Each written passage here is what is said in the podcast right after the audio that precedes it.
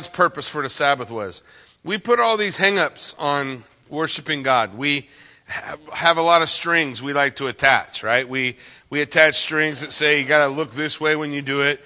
You got to you got to stand up and raise your hands or you got to sit down and not move or whatever things we may attach to it. In God's word, the purpose behind his Sabbath was to be a delight for men. It was to be a delight for men and an opportunity uh, for man to commune with God. And it wasn't intended as a burden, a hardship, a difficulty. It was intended to, to uh, give man that opportunity that he can draw near to his Lord.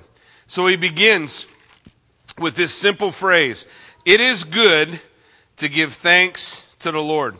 Again, we have capital L O R D, right? So we're looking at the proper name of God. So it is good to give thanks to Jehovah. It's good to give thanks to Yahweh. It is a good thing. it is something that is necessary in our lives to learn to be men and women who are able to give thanks to God, to express to God our pleasure in Him. Now, here sometimes the Bible tells us to rejoice always, right? And again, I say rejoice. The Bible tells us to rejoice in all things. And when we talk about that, when we look at that, that concept, here's what we wrestle with sometimes. We look at the experience in our life and we're trying to figure out how do I have joy in this experience? But the Bible didn't say to have joy in your misery. The Bible said you can always have joy in the Lord.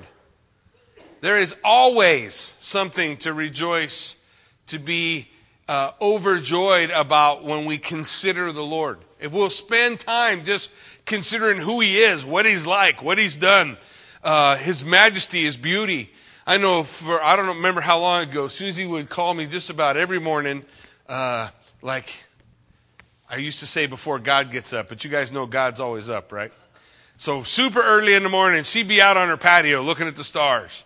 And she'd be telling me, Oh, you gotta see the stars. It's so amazing, God's creation. That's the point of being able to rejoice. That's the point of being able to, to uh, exclaim our thankfulness to God in His creation, in His attributes. Aren't you thankful that God is love? Aren't you thankful for the goodness of God? And so it's not that I got to figure out how in this little this little matter of misery in my life am I going to extract from that joy? It's that I got this misery going on, but I can rejoice in the Lord because He's good. His mercy endures forever, right? So we can always have that opportunity to give thanks. There's three things specifically He's going to call us to through this celebration, if you will, of the Sabbath. The first one is that attitude to give thanks. Giving thanks will change what's going on inside of us. You ever notice if you focus on how bad you feel, how lousy things are, that that doesn't tend to help? Or are you the one person that helps? It don't help me. And I, I notice, have you ever just woke up on the wrong side of bed? Nobody? I wake up on the wrong side of the bed sometimes. Where's Cat? Huh, babe? Yeah. so I, I'm going to refrain from making any comments about that. was, it's really hard, though, to not, just so you know. That, the point is, when I wake up on the wrong side of bed, I'm in a bad mood or bad, I got a bad attitude about whatever, just woke up that way. You know, if I'll stop and focus on the Lord and just take the moment to give thanks, it changes my attitude for the day. But more often than not, I am enjoying my misery, and so I just want to park in it for a while. Yeah? So the Bible tells us it's good to give thanks.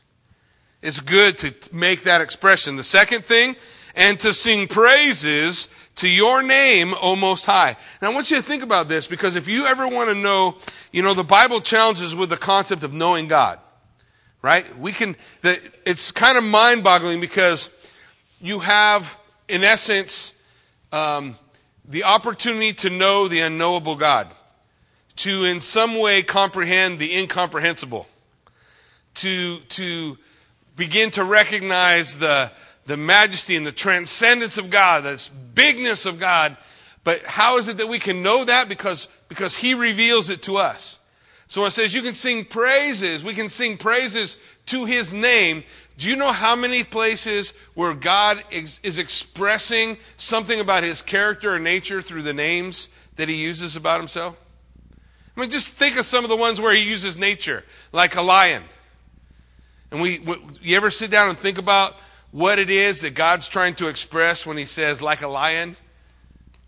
Or, or what he's laying out for us when he tells us, uh, he, he gives a description like a lamb.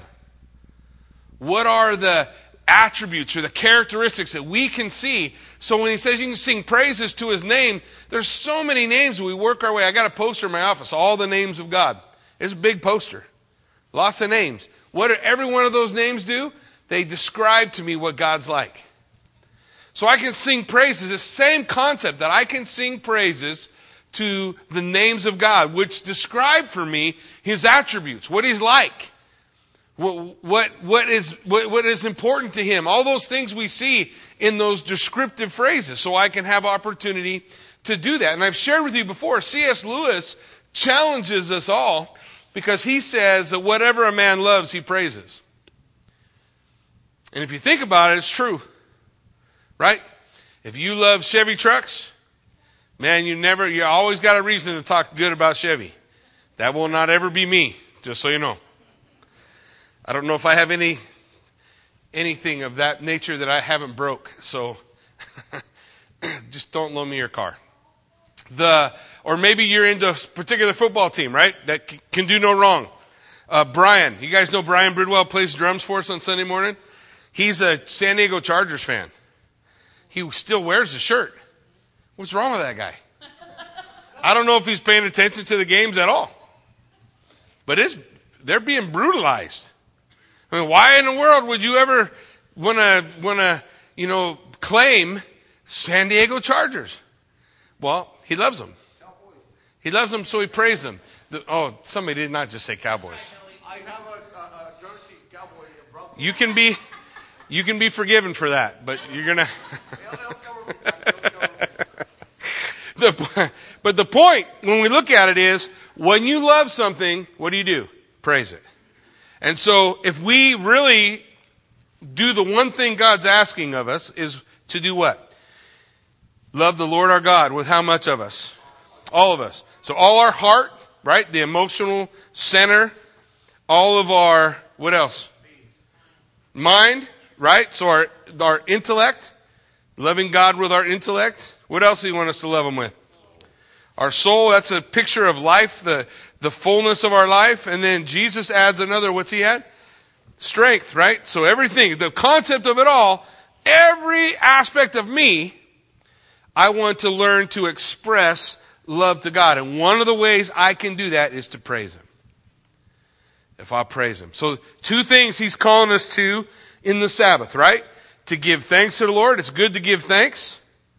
And then He links it with another one, what? To sing praises to sing praises, to glorify the Lord in worship. And then we have the third thing. Look at it. To declare your loving kindness in the morning and your faithfulness every night. So he's calling us literally to declare his love. Declare his love. Remember I told you the phrasing for loving kindness or tender mercy in the Old Testament, especially in the Psalms, is a Hebrew word chesed. C H E S E D.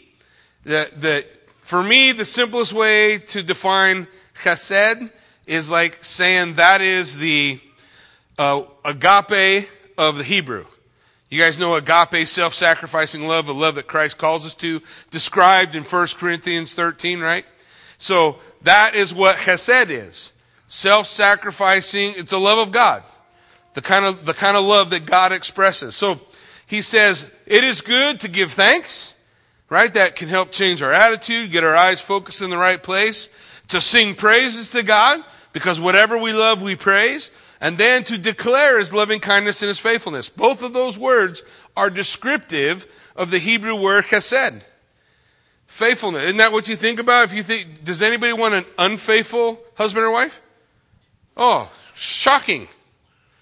So faithfulness speaks to love, right? That, that someone is faithful, true, and their loving kindness, the tender mercy, the expression or outpouring of that self sacrificing love in life. So he's asking us the Sabbath is a day of blessing to give thanks to the, to the Lord, to sing praises, and to, to, to declare his nature. Part of his nature being his love, right? They will know you are my disciples how? By the way you love each other, right? By, the, by your expression of love. And then he says, on an instrument of ten strings, on the lute, on the harp, and with harmonious sound. Now, the point that he's making in verse 3 is it's okay to do it with music. Right? The Bible even talks about drums. Church I grew up in, you played drums in that church, you went straight to hell. I remember one time, I don't know what happened, but they brought in a, a band, Christian rock band. They had an electric guitar up there and drums, and I thought Pastor done lost his mind, man. One time, me and Kathy, we we're kids. There's enough people our age around here. So it's, was, what, was it in the 80s? Must have been in the 80s. You guys remember Stryper? Yep.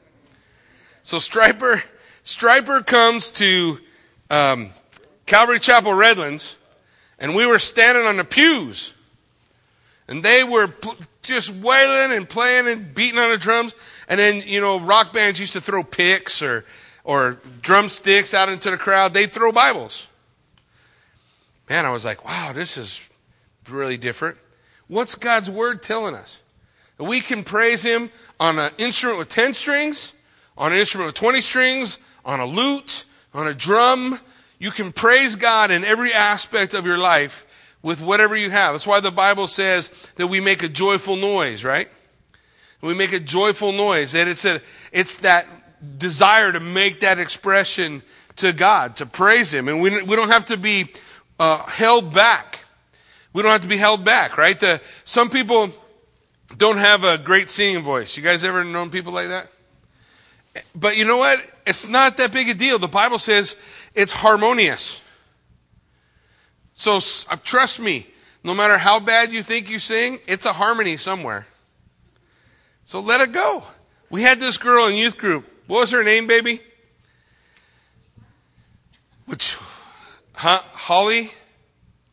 Yes, Holly. But you're not going to give me the last name? I just had to know what era we were talking about. Yeah, that's the era. So we were, at, we were way back in the 80s, so we're talking when you were youth pastor. Yeah, Holly, yes. but you don't remember her last name. I do, but I'm not going to say it up because you're on audio. Oh, come on.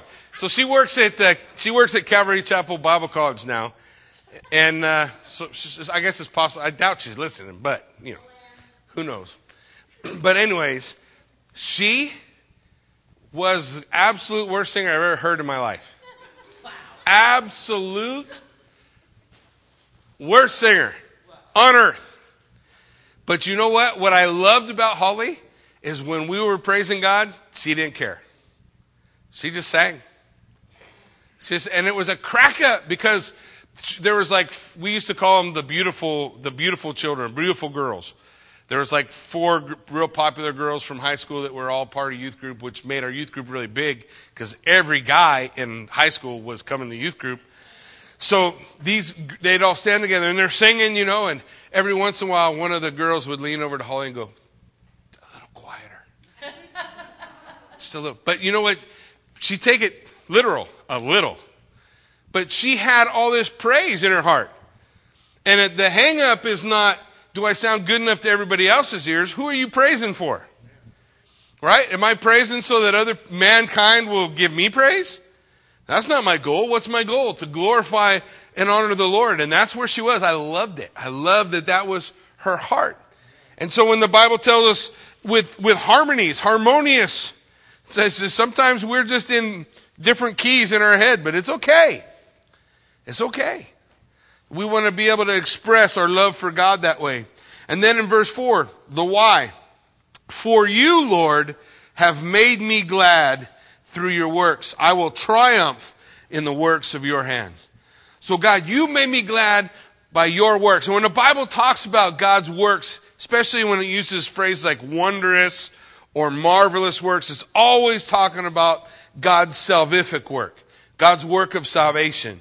how God how God moves and work and, and transforming lives. And so he's he's laying out, look, I'm gonna I'm gonna I'm gonna glorify you, I'm gonna sing because you make me glad. Because the God, the transcendent God, bigger than everything, just mind boggling, wants to know me. And he wants me to know him. So he reveals himself to me and gives me the opportunity to have this relationship with him. So I will triumph in the works of your hands. How do we ever gain victory? Is it because of our own might, our own power, our own ability? Is it because of our own prettiness? Or is it because of God's works? God's working, we get the victory, but it's because God's working. It's because His, He's the mover. We're the, we're the tool, right? He's the builder. You see, builders can build incredible things, beautiful things, but um, you know what? We don't praise the hammer or the nail. We praise the one who built it. And that's God. In, in this instance, what we're looking at is God.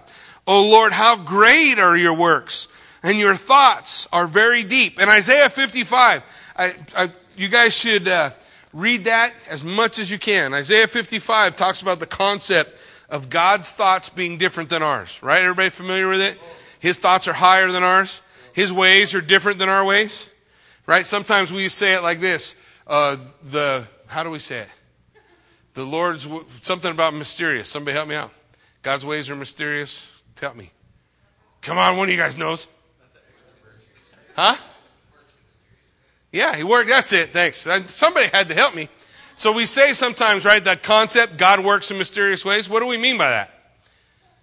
That it, it was different than how I'd have done it, right? I'd have done it this way. God did it that way. He got it done. I might have done that different. I mean, ultimately, that's what we mean when we say God works in mysterious ways. But what, he, what God tells on Isaiah 55 is that his ways are higher. They're better. We can't comprehend how he's moving and how he's working, but we can trust him, right? And if you look at that entire chapter, Isaiah 55 is amazing, amazing chapter about exactly what he's talking about here, the works of God. The works of God, God's ability to transform and change our lives. He says now in verse 6, he's going to talk a little bit about a fool. A senseless man does not know. Now, what does he mean? Think about it. What's a senseless man? A senseless man, somebody who can't feel. So if I touch something, I can't feel it. My, my, the, my smell doesn't work, so I can't smell it. My taste doesn't work, I can't taste it. You get what I'm saying? I can't hear. So, so I, uh, even so far as I can't see, if you take the senses away from a man, the ability that a man has to grow or to understand, his ability to know is taken away, right?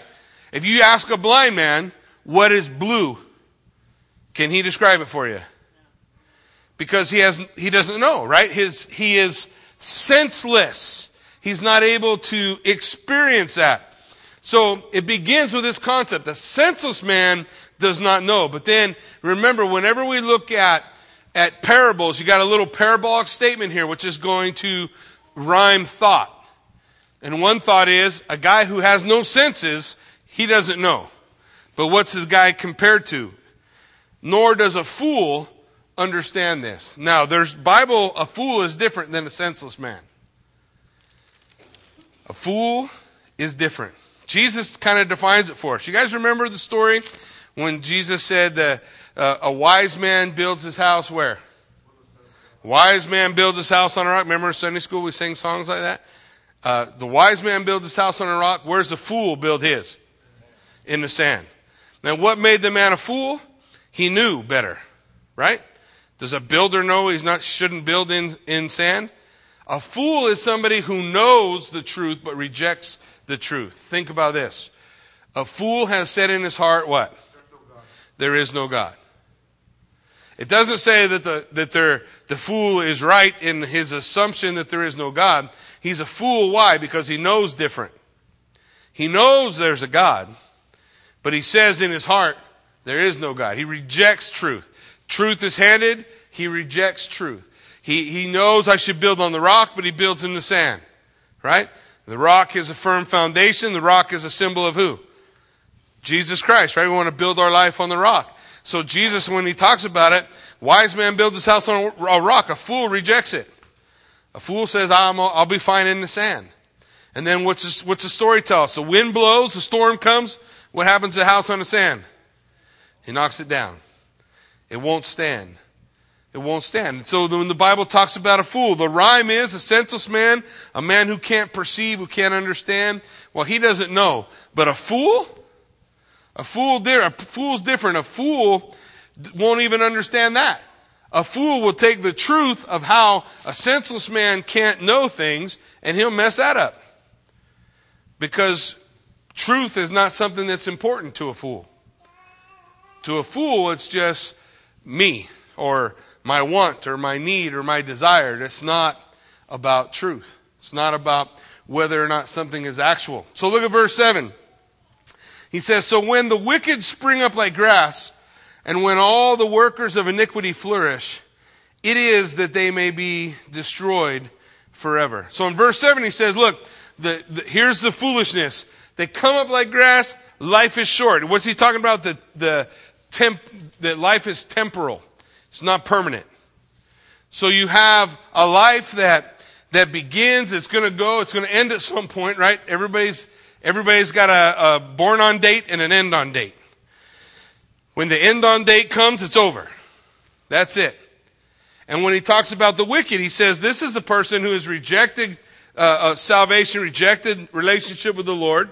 His life is short, and he lives with nothing to look forward to but destruction. He just, it's just here today, gone tomorrow, and then judgment. It's a fearful thing to fall into the hands of the living God, especially the living God that you didn't believe existed. But he says in verse 8, look at the little word but. The little word but means in sharp contrast, different from the wicked, here today, gone tomorrow. But you, O Lord, are on high for how long? Forevermore. The Bible teaches over and over again that man is temporal, God is eternal. God is forever. Genesis 1 1 says, In the beginning, God did what? Created the heavens and the earth, right? So in the beginning, God created the heavens and the earth. Before that moment, there was no time, yet God existed. Before there was a beginning, God already was. He is eternal.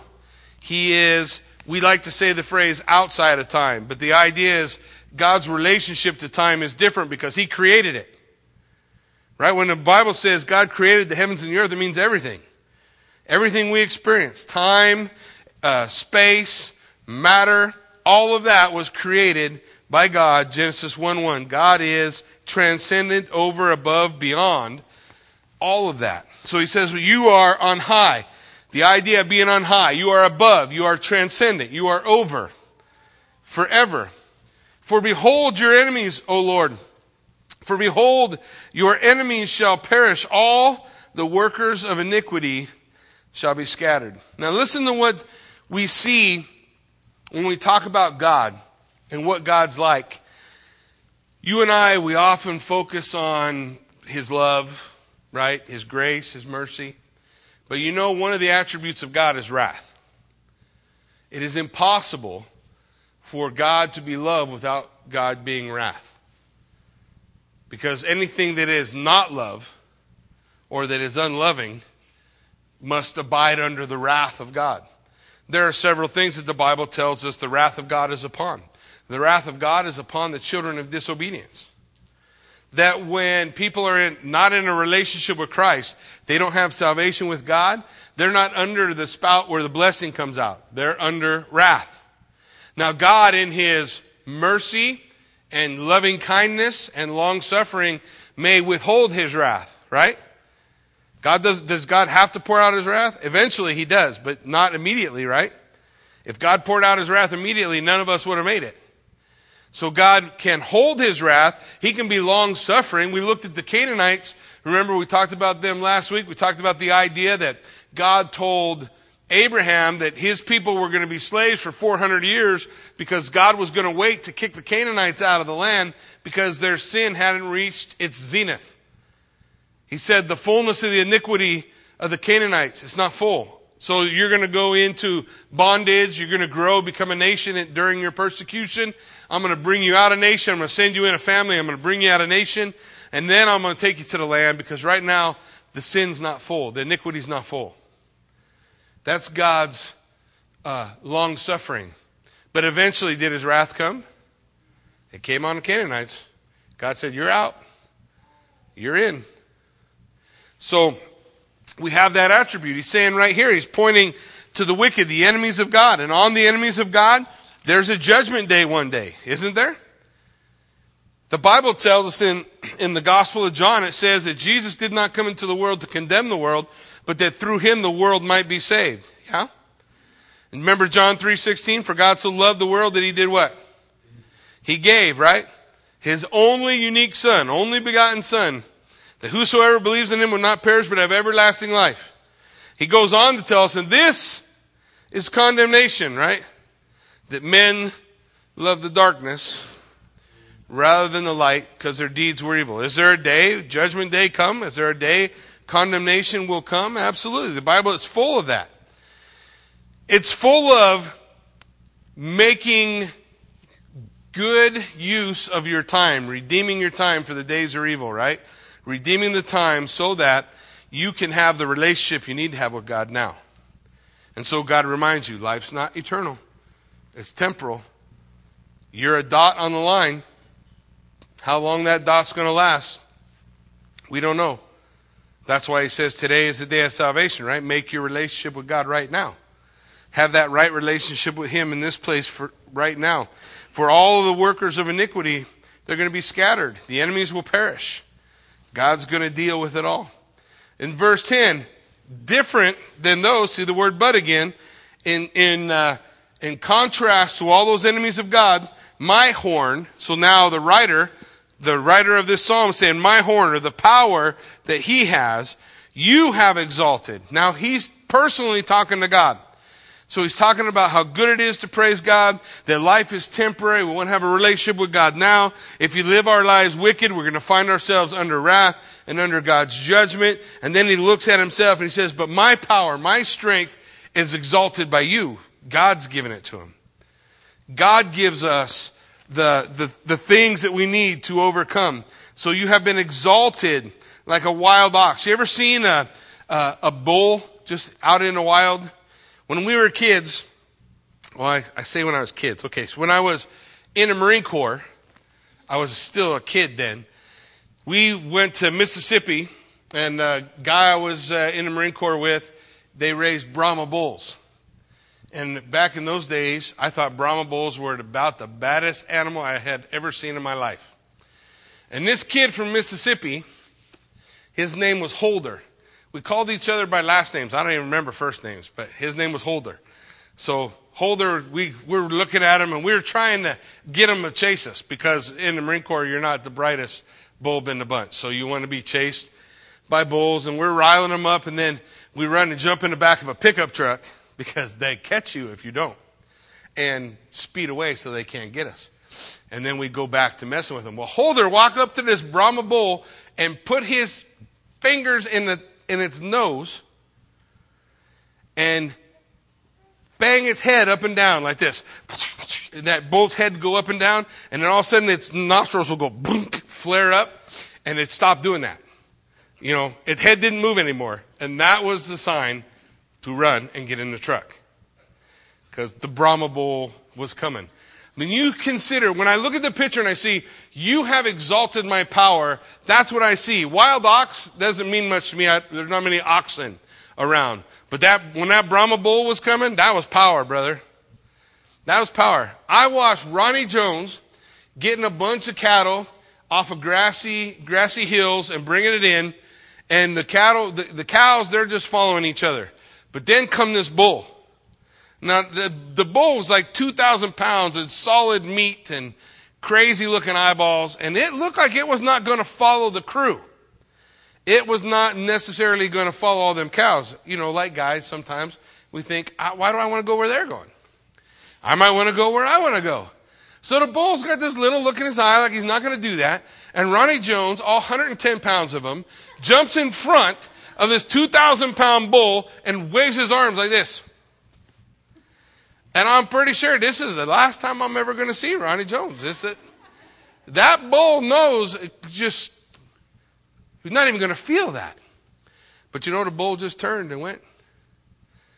There's so much power. I see so much power in that when the psalmist is saying, Man, I, I have power like that bull.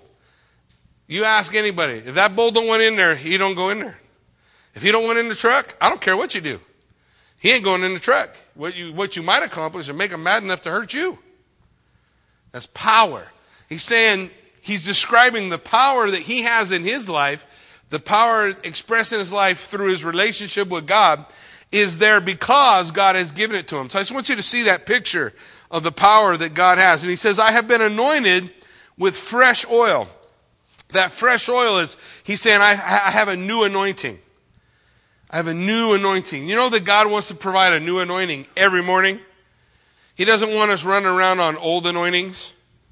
What do I mean? You know, sometimes people spend a lot of time talking about how good they were, but there's not a whole lot about how good they are.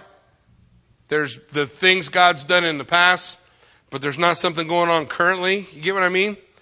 God wants to, He wants to give that new, that fresh anointing. Every morning when we get up, it says His mercies are new every day. Is, is, there a purpose? When God woke us up this morning, was there a purpose? An opportunity to share the gospel, a chance to affect somebody's life, a chance to express the love of God somewhere in some way? Sure, that's why He woke us up. There's a fresh anointing. All we have to do is walk in it. And that's what He's saying. I have this power from God. I have this new anointing, this fresh oil that is upon me. And He says, My eye has also seen my desire on my enemies. My ears hear my desire on the wicked who rise up against me. What's he saying? It's, I'm going to have victory. Today, I'm going to have victory. You guys know that in the writer of Hebrews tells us that for every one of us, we have a sin that so easily ensnares us. It's not the same for everybody, right? So when we look at the Psalms, the psalmist, he's probably writing about real enemies. But when I read the Psalms, I'm thinking about the spiritual enemies I got to do battle with. My sin, my struggles. And he's saying, man, I wake up this morning, I feel the power that God's given me. I feel the fresh anointing that God's got a purpose for my day. And my eyes are going to see me have victory over my enemies. I'm going to have victory over that sin that so easily ensnares. I'm going to hear the defeat. I'm going to hear that defeated in my life. That's the attitude that he's rising up and, and serving the Lord with. He says in verse 12, the righteous will flourish like a palm tree. And whenever the Bible wanted to talk about something straight, it talked about palm tree.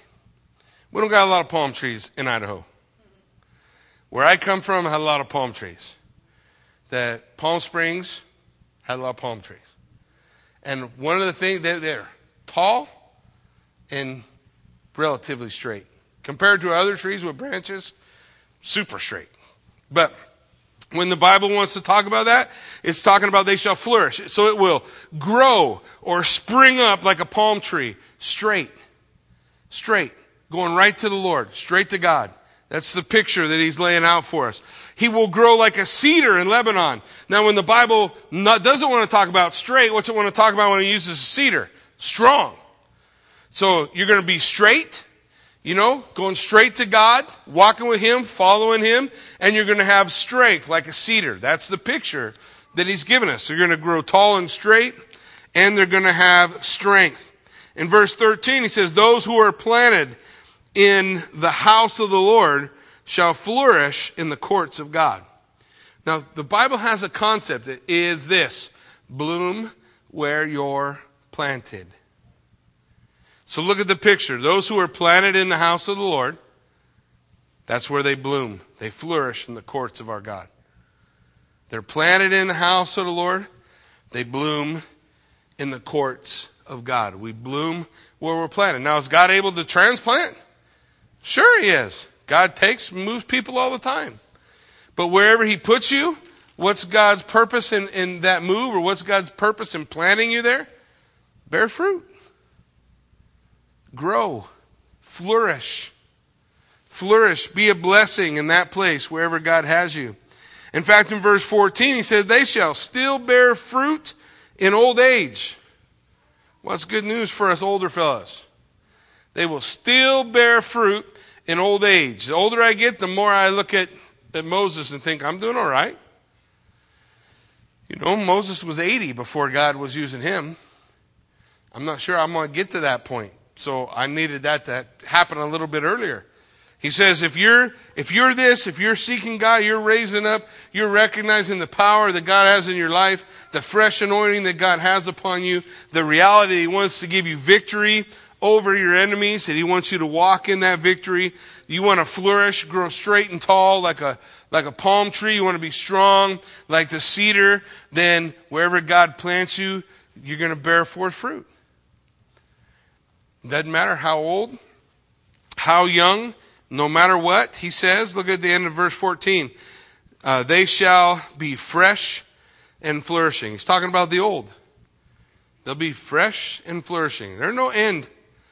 God, God expects us to do business till He come. There's no retirement from the plan of God.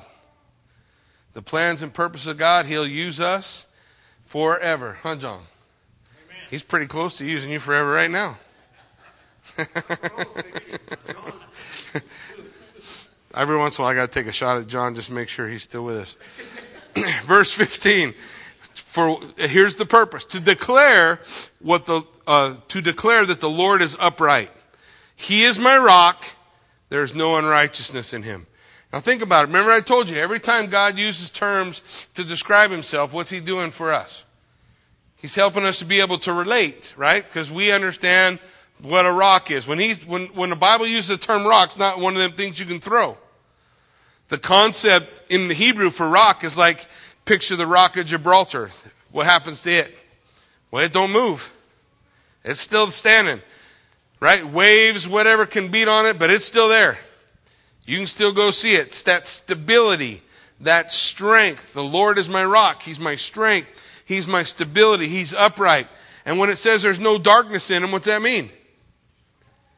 Yeah, that's pretty simple, right? There's no darkness. There's nothing in God. There's no there's no evil, weird, twisted corners like there is in you and me. God is upright, straight, perfect. He's perfect. And we can know it, we can hold on to Him. There is absolutely no darkness, no shadow of turning in the Lord. Then in Psalm 93, good news is we only have four minutes left, and you're thinking you're crazy, but it's only five verses, so we'll be okay. Psalm 93, now he's talking about the Lord reigns. The Lord reigns. Look, it says, the Lord reigns. He is clothed with majesty. The Lord is clothed. He has girded himself with strength. Surely the world is established so that it cannot be moved. So we begin with the concept that God reigns supreme, that He is sovereign, that He is over it all. And the word used, capital L O R D, what are we talking about? Proper name of God, right? Yahweh, Jehovah, God Almighty, He reigns. He's a king. He's a king. He's clothed in majesty. Think about it. Every time God uses phrasing to describe himself, there's something about his character he's trying to tell you. He's trying to tell you something about himself. He's clothed in majesty. He's sovereign.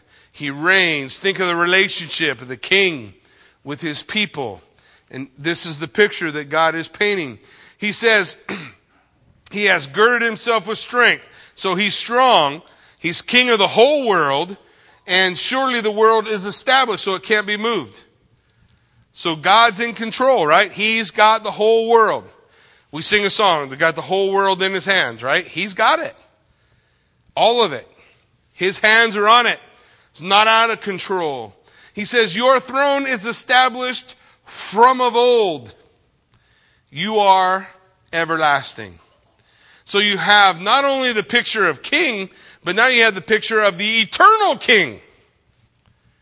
That he's the king forever. That he was always the king, he will always be the king. He is from of old. That's a, a Hebrew idiom that means going as far back as you can till you can't remember anymore, and then a little bit past that just so you can emphasize the idea of forever. As far back as I can remember and further. So from of old, and then just in case you don't get it, from everlasting. From, meaning he springs forth out of eternity. He springs forth outside of our concept of time. He is the absolute king. But what about when things go wrong? Look at verse 3 and 4. What about when things go wrong? The floods have lifted up, O Lord. The floods have lifted up their voice. The floods lift up their waves. So here comes the storm, right? The waves are beating, the wind is howling, the sea's making all this crazy noise. Anytime the children of Israel wanted to describe something super uh, f- uh, frightening in their existence, they talked about the sea, the open sea, because they are not a seafaring people. When they have a storm on the Sea of Galilee, you get that that's a lake, right? It's a lake. You can see across it. It is probably not even as big as many of the reservoirs we have around here. So you have the that they called that the sea. Sure, I'll take that. So that's not very big, right? We so you have this relatively small body of water. So when they want to describe something powerful and crazy, they would look because they're right on the border of the Mediterranean, which is kind of small for an ocean, but it's bigger than the Sea of Galilee, right? And it acts like a real, it acts like a real ocean. So they look at that and they're like, man, that's, that's power. That's scary place. That's uncontrollable, right? So they look at all that stuff. So he's saying, Lord, all of these things are happening. There's circumstances around us. That's the picture. And then he says in verse 4, but the Lord on high is mightier than the noise of many waters than the mighty waves of the sea. So he's saying, but look, even in my circumstances, crazy, big waves going to take me out. This is a wave that's going to get me. The Bible says God's bigger than the wave. He's mightier than the storm. In fact, earlier in the Psalms, we, we realized that only Yahweh, only Jehovah can calm the waves. Remember? The Psalms declared, only Yahweh, capital L O R D, can calm the waves. What did Jesus do to the storm? He calmed it, right? Remember the disciples freaking out? Whoa! Why? Because it's a proclamation of who He is. Remember? Everything is about God being able to, to show you an attribute, a part of His character. And so we see this ex- described. God's bigger than the storm, bigger than the circumstances in your life. And then verse 5 and God always keeps his word. It says, Your testimonies are very sure. Holiness adorns your house, O Lord, forever. That word testimony, when we get to Psalm 119 in a couple of weeks, and we look at Psalm 119, every verse, Psalm 119 is dealing with the Word of God. But they're going to describe the Word of God a lot of different ways. One of the words that's going to be used to describe the Word of God is the testimonies. The testimonies of God. It's a way of describing God's word. Look, your words is very sure. Very sure. God's promises are absolute. Guarantee.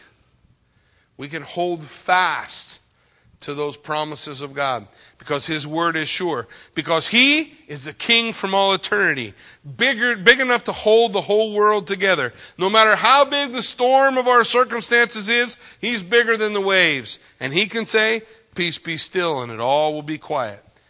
Because his word, his promises, his testimony, it's sure. Jesus said this phrase when he was talking to the, to the to the, to the uh, disciples when we were looking at the All Olivet Discourse.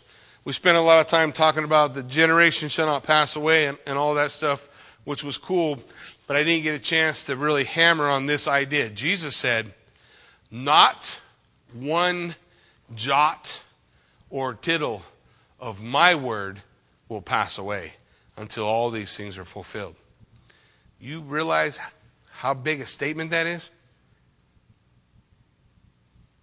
He doesn't say not one jot or tittle of this word, which is what he's talking about anyway, but he says my word.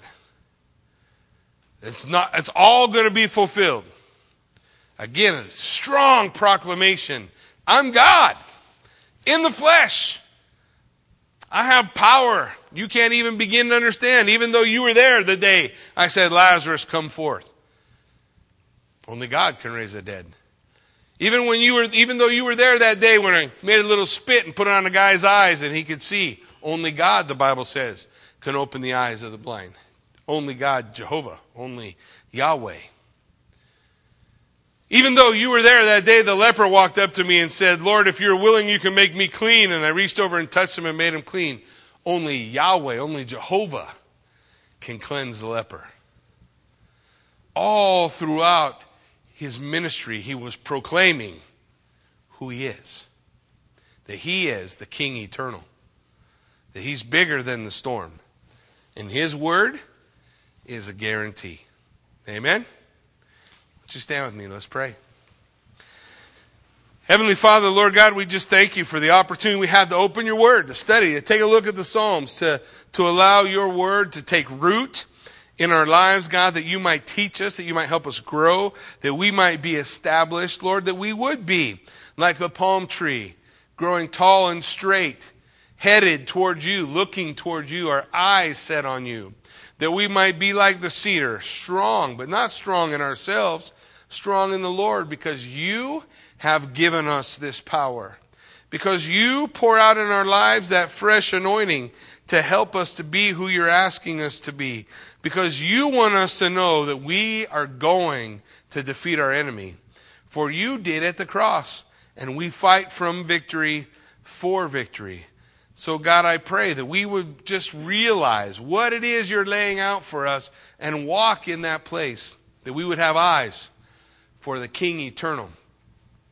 We already have a Savior, we already have a Messiah. We don't need another one. We just need to hold fast to what God has given us, the power He has bestowed upon us, the anointing that He has breathed into us and fulfill the purpose for which we were born to make disciples, to share the good news of who Jesus Christ is. God, I pray that you be glorified and magnified in this place, for we seek to honor you in all we say and do. In Jesus' name we pray. Amen. Amen.